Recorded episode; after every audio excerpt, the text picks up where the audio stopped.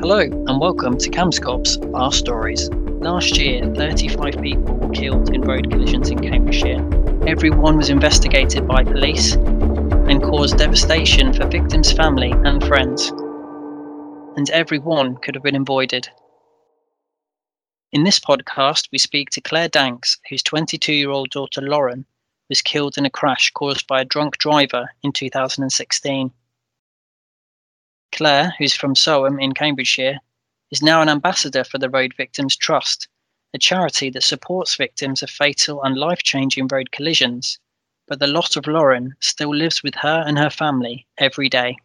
We also speak to Sergeant Mark Dollard, a traffic officer, to get a policing perspective of dealing with fatal collisions and their aftermath.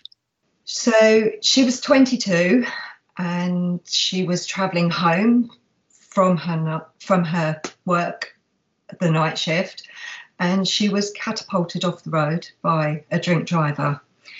He was travelling at 124 miles per hour. The voice of Sergeant Mark Dollard. It can be a very process driven incident. You arrive at the scene and you you have a number of things that you know you need to do and you know you need to establish. And that almost helps take some of the emotion and the confusion out of a situation by going right i need to identify who all the drivers are who all the witnesses is who is the victim who's that victim's family how do we get to tell them what's gone on? And and you almost work your way down through a mental list and that just helps keep control of a situation for me. She was late home so i rang her phone um, because that's unusual. She she would have always told me if she was going to be late home, and there was no reply, which again was very out of character. So my husband went to look for her.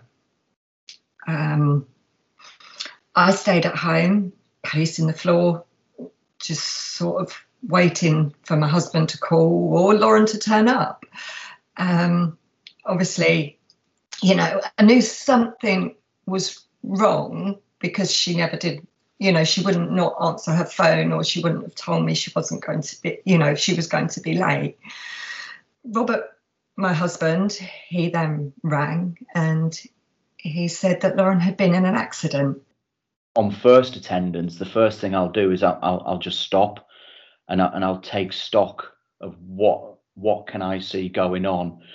Give myself just that moment want to compose myself so that I can then be in a position where I can take on all that information. Um, make sure that the scene is secure so that it is safe for everybody to do their work. Make sure that it's secure in the fact that we're not losing evidence. Then I will make sure that those that are needing first aid are, are getting it, that the triage is being done. If ambulance aren't there, then our priority is going to be to to give medical assistance where we can. And then and then the investigation will begin at that point. As i stood there a police car pulled up and robert stepped out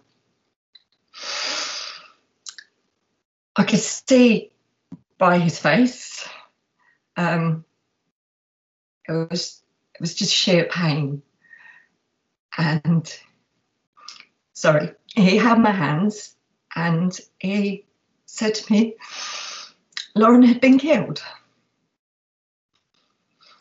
Um,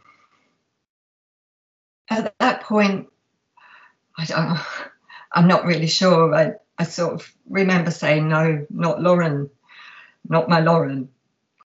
One of our top, if not our top priority, is making sure that that family know about about the incident, know that a loved one has died.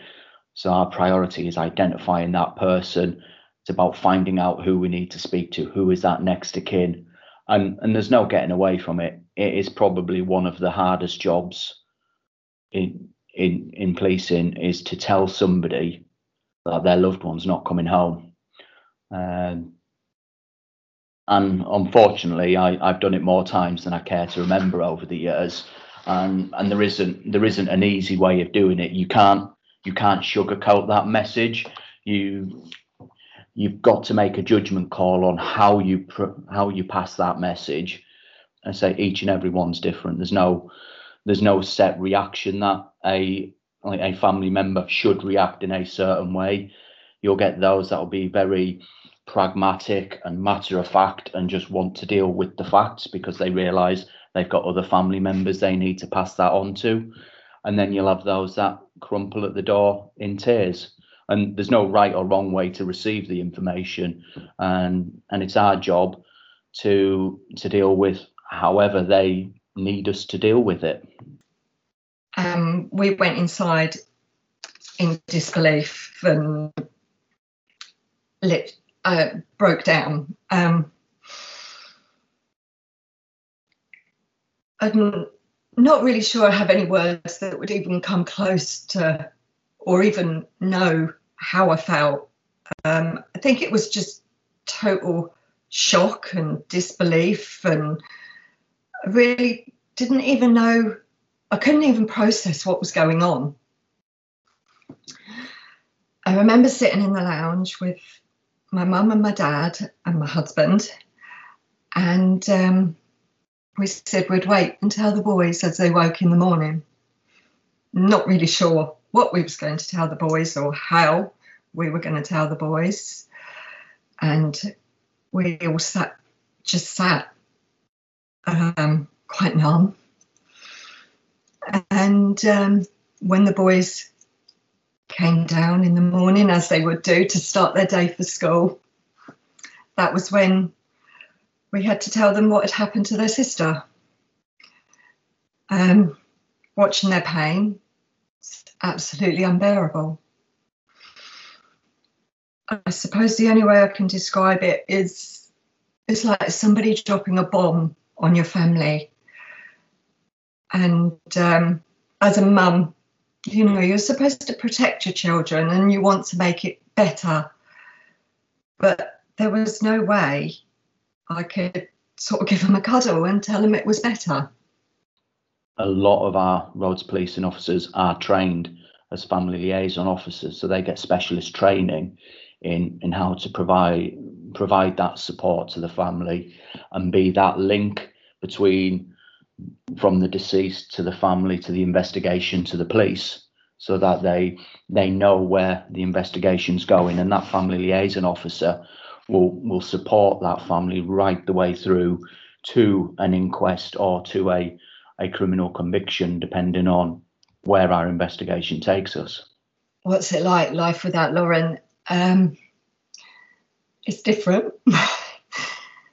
um, she she's a big part of our life every day, and always will be. Um, she's involved in in our life daily we talk about her and um, her resting place. Um, we kind of call it her garden because it's special. And um, I go and I sort of do her flowers, and and it's almost like as a mum, I'm I'm still able to do something for her, and and the boys and I visit my husband and but day to day, Lauren Lauren's very much talked about in our home, and she's she's with us every day as part of the family still. The one thing you can't do is is let emotion get in the way when you're at the point of dealing with that, because if you if you've got an offender, ultimately you're looking at wanting to get a conviction, and if you let emotion get in the way, you run the risk of making mistakes. You run the risk of ultimately letting a family down. And then you're not doing your job. Your your emotion hasn't helped anyone get justice for for their loved one who's who's died in a crash. So what you've got to do is any anger or frustration you have towards an offender you've got to park it put put it to one side and if nothing else just let it drive you to be even more professional. I do try not to let thoughts of him consume me too much and I remember him being sentenced to seven years and thinking that's quite unfair because in a, in about three years he would be out. And how is that even possible when he can come out and just start living his life and yet we have to live with the heartbreak and pain of not seeing Lauren every day for the rest of our lives. It, it's one of the best parts of the job is being able to provide justice for somebody that shouldn't have died. Obviously, that evening, Lauren didn't have a choice. And had she have been given a choice, she had her whole life ahead of us, ahead of her. And she absolutely loved life and she would choose to be here today. So we getting so by you making a choice to get behind a wheel after having a drink, then you could potentially kill someone. I say it, it's widely reported uh, in the press and through various social media channels. You have what we locally and nationally refer to as the fatal four. So the four main reasons why a serious collisions and fatalities and serious injuries happen. The first one of them is speed. Anyone speeding is more likely to crash. And if they do crash because they're going faster, they are more likely to cause serious harm and serious injury. Uh, you have seat belts seatbelts are designed for a reason and they're designed to minimize the impact of a collision and minimize and reduce your risk of serious injury. Uh, you've then got drink and drugs. Everybody should know by now, it, we've had it for years, that drinking and taking drugs seriously impairs your ability to drive. Uh, the fact that we keep having to mention it is is quite frankly astounding. But we still come across people who persistently drink drive and drug drive. And when they get involved in crashes, invariably they have very serious consequences. And we have dealt with more than our fair share of people who have been on the wrong end of a fatal collision involving drink or drugs. Uh, and the last of the fatal four is using your mobile phone you are using your mobile phone while driving, you are distracted from the action of driving. Um, handheld kits are readily available now. There should be no reason why anybody should be using a handheld phone while driving, be it engaged in a call or sending text messages. You're taking your eyes and your concentration off the road, and you are at risk of causing a collision. I hope by talking about what has happened and uh, to our family and talking about Lauren will make a difference and bring some awareness. And we've raised a lot of money in Lauren's memory, which which again helps us focus and help helps us give something back. And it also helps support families like us because I do honestly believe that if without that support the RVT give us, then I'm not sure we'd be where we are today. So please don't drink and drive.